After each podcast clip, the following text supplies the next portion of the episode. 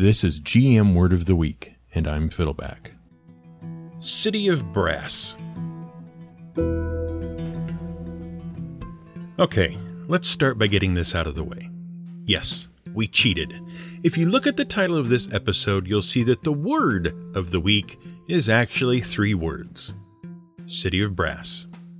And we understand if that upsets you. After all, this podcast only exists because we're a couple of overly pedantic nitpickers who take wordplay very seriously. But it is also important to remember that we are artists. And sometimes, for the sake of style, we have to bend or break the rules. It's not about always following the rules. Sometimes it's about knowing the best rules to break for dramatic effect. If it makes you feel better, we'll introduce this week's episode by saying, This is GM nominal phrase of the week, and I'm Fiddleback. This is GM nominal phrase of the week, and I'm Fiddleback. We spent the last couple of weeks wandering the outer planes, exploring the branches of mighty trees that ooze magical intelligence boosting need, and plying the course of rivers that absolutely aren't on fire and don't make you lose all of your memories. But let's leave the outer planes and its strange conduits and passages behind. Let's go inside. Let's visit the inner planes, the planes of the elements.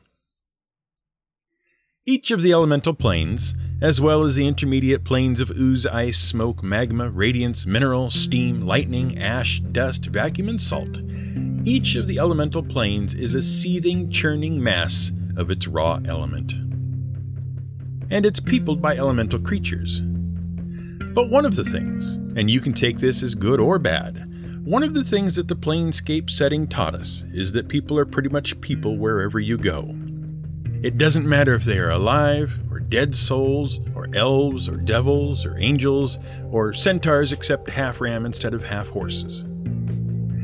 People are people, and life is life, everywhere in the cosmos. And so there are many, many, many cities and towns spread across the planes. For example, in the heart of the Nine Hells, you have the city of Dis. In the center of the planes, atop an infinitely tall spire, you have Sigil, City of Doors. And in the middle of the endless, churning, burning sea of raw elemental fire that is the plane of fire, you have the City of Brass. And except for the fact that the locals look a little different, and the landscape might be an infinite void or a blasted hellscape or literally on fire, they are still just cities where people live and work and thrive. The City of Brass was introduced in Jeff Grubb's Manual of the Planes. In that book, it was described as a massive citadel, home to the Ifrit and their Grand Sultan. Like everything cool and evocative in D&D, it got more and more lore piled upon it over time. Once upon a time, for example, Tzunk of Oerth tried to conquer it using the magical codex of the Infinite Planes, and failed because one powerful wizard was no match for four million fire genies, as it turns out. Other folks moved in over the years, living alongside the Ifrit. Surtur, the god of fire giants, lives there nowadays. Imix, the fiery prince of elemental evil, has some presence in the city. Kossuth, tyrant lord of fire elementals, lives there as well. The list goes on. The Ifrit are, of course, a type of genie. In the original 1974 box set, two creatures appeared the Jinn and the Ifrit. Now, these creatures were different, but related. The Ifrit were fiery humanoids with a definite arabesque style. And the Jinn? Well, if you have any experience with a certain blue-skinned Arabian wish-granting spirit voiced by Robin Williams and or Dan Castellaneta, you know the Jinn. Yep, the Jinn were genies, and it was explained that the Jinn and the Ifrit were mortal enemies. Over time, other cousin creatures were added. The Dao, the Marid, and the Jann all appeared in the Monster Manual 2 by Gary Gygax in 1983, after being previewed in Dragon magazine. The Dao and Marid also appeared in the famous module The Lost Caverns of Tsojcanth, and once they appeared, being basically earthy humanoid spirits and watery humanoid spirits, the family was complete. And by the time second edition rolled around, Jinn, Ifrit, Marid, and Dao were all classified as different types of genies. And genies became much more closely tied to the elemental planes and their respective elements. What's actually kind of funny is the idea of jinns being a particular type of genie and jinns and Ifrit being separate entities. As you've probably guessed, all of this was very heavily inspired by Arabian folklore, mythology, and religion. In fact, the jinn are one of three types of sentient creatures created by God according to the Quran. Now, I have to warn you, the next passage is going to inadvertently connect Dungeons and Dragons, Islam, and Sonic the Hedgehog. Specifically, the 2006 reboot of the Sonic the Hedgehog franchise, which is widely accepted to be the worst video game of the modern era and as we have played through the game in its entirety, we have no reason to dispute that claim. In the beginning, God created three sentient beings angels, humans, and jinn. Humans were made of clay, angels were made of light, and jinn were made of fire. And while the traditional view outside of the Islamic faith is that jinn are akin to demons, the truth is that jinn, like humans and unlike angels, have free will. They can choose for themselves. Jinn are not inherently good or evil or malevolent or benign. And that caused a bit of a problem. See, when God created the first human, Adam, he commanded all of the angels and all of the jinn to bow to Adam in supplication. But one jinn refused, and as punishment he was cast out of paradise and given the name Shaitan. And if that sounds suspiciously like Satan, well, it's not a coincidence. But his original name was Iblis. Iblis's sin was hubris, pride, and after he was cast out, he dedicated himself to inciting humanity to evil. Now, this is where the Sonic the Hedgehog part comes in, and again, we're really sorry about this. In that game, a prideful king attempted to harness the power of the gods. In the end, his kingdom was nearly destroyed, and he ended up having to seal away an evil entity of pure fire called Iblis. Iblis resided in his daughter's heart and would be unleashed if she ever gave in to desperation and sadness. But what's the D&D connection there? Sure, we have an elemental creature made of fire, and we have similar names. But how do we go from free-willed magical spirits created by God, one of whom rebelled and became the devil, to Jinn, Ifrit, Marid, and Dao. And for that matter, how do we get to the wish granting singing genies that we remember from popular movies like Aladdin and less popular movies like Kazam? Did you see that movie, by the way? Don't. It stars Shaquille O'Neal as a creepy rapping genie who lives in a boombox and has a very troubling relationship with a teenage boy. And where does the city of brass come into all of this? After all, that sounds like a pretty cool place, doesn't it? Well, first of all, what you have to understand is that the jinn of Islam are actually a lot like people. They have free will, they have social structures, they have kings and queens, all sorts of things. Except insofar as they are magical beings made of smokeless fire, their lives aren't much different from ours. To the point where the Quran treats them pretty much the same as it treats humanity. Muhammad, the prophet of the Islam faith, was sent as a messenger to both humanity and the jinn. And when the day of judgment comes, the jinn will be judged alongside humans and consigned to either paradise or hell. And thus, the jinn are held up to the same moral standards as humans and must follow the same paths to salvation. But the jinn actually appear to predate the Islamic faith and literature. In fact, the name jinn comes from an Arabic word meaning hidden or unseen. The pre Islamic Arabic world was heavily steeped in the belief in spirits, and among them were magical spirits that lived underground, hidden away from humanity, which became known as jinn. As for classifications of jinn, that's where things get a little complicated. You've probably figured out that jinn and genie are basically the same word, but the idea of different types of jinn is not unique to D&D. The trouble is, there are a lot of different traditions about how to break jinn down into different groups. One of the most well known comes from the Prophet Muhammad. He explained that there are three kinds of jinn those that have wings and can fly, those that take the forms of animals like snakes and dogs, and those that live unknown among humans. The animal ones are usually associated with wickedness or at least mischief, and there are lots of superstitions about avoiding them.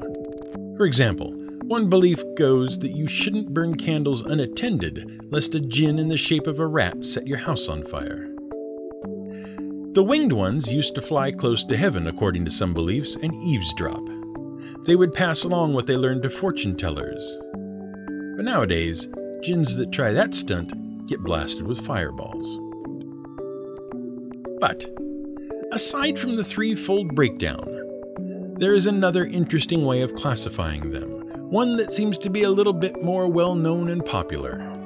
And certainly, it's the one that informed D&D the most. According to that tradition, there are five types of jinn. First are the Marid. They are the most powerful of the jinn and possess great knowledge and magic. They are sometimes described as blue skinned. It is said that they served kings and that they used their magic to grant wishes. Next are the Ifrit. They dwell deep underground in complex societies similar to human societies. They are immune to mortal weapons, but vulnerable to magic. They are often depicted as fiery beasts, usually with wings. Ifrit are free willed, but they do have a reputation for wickedness. The Jann are desert dwelling shapeshifters. They appear in the form of whirlwinds or dust devils, or sometimes as camels or other animals. They have an affinity for humans and will lead desert wanderers to oases. They are the Ghoul, which is where we get the monster Ghoul which is a cannibalistic shapeshifter and blood drinker that dwells in tombs and graveyards. Gul and Jann are mortal enemies. And finally, there are the Shaitan, the jinn who serve as the minions of Shaitan and strive to corrupt humanity. And that pretty much sums up everything that has fed into the D&D view of genies as well as the pop culture view of genies. Robin Williams, or Dan Castellaneta, it turns out was a Marid, but what about the city of brass? And how do genies get stuck in bottles anyway? Well, actually, our Marid friend can help us out if we're willing to ignore the biggest meta plot hole in a Disney movie ever. When Aladdin, the Disney Aladdin, releases Genie from his bottle, the genie launches into a song explaining who he is and what he's about. And it begins, well, Ali Baba had his 40 thieves, Scheherazade had a thousand tales.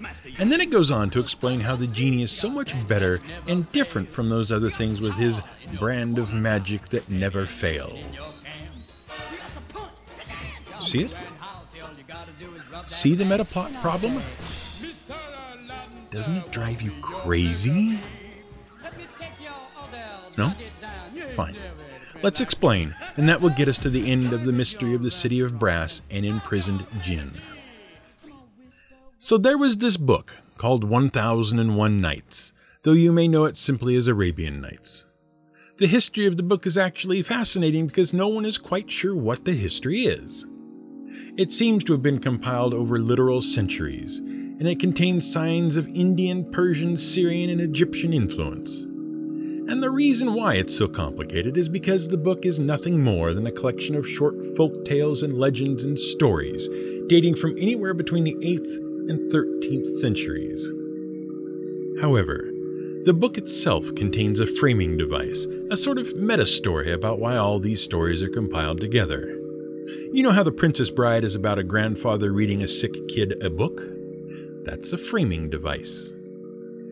1001 Nights amps that up to 11. The story goes that there was this king named Shahryar who discovered his wife had been cheating on him, and he became so embittered by the betrayal that he came to hate women, but he still loved sex. So his solution was to marry a virgin every day, sleep with her, and then execute her the next day. He gave his vizier, his advisor, the job of finding new virgins. But the kingdom eventually ran out of virgins, except for the vizier's own daughter, Scheherazade.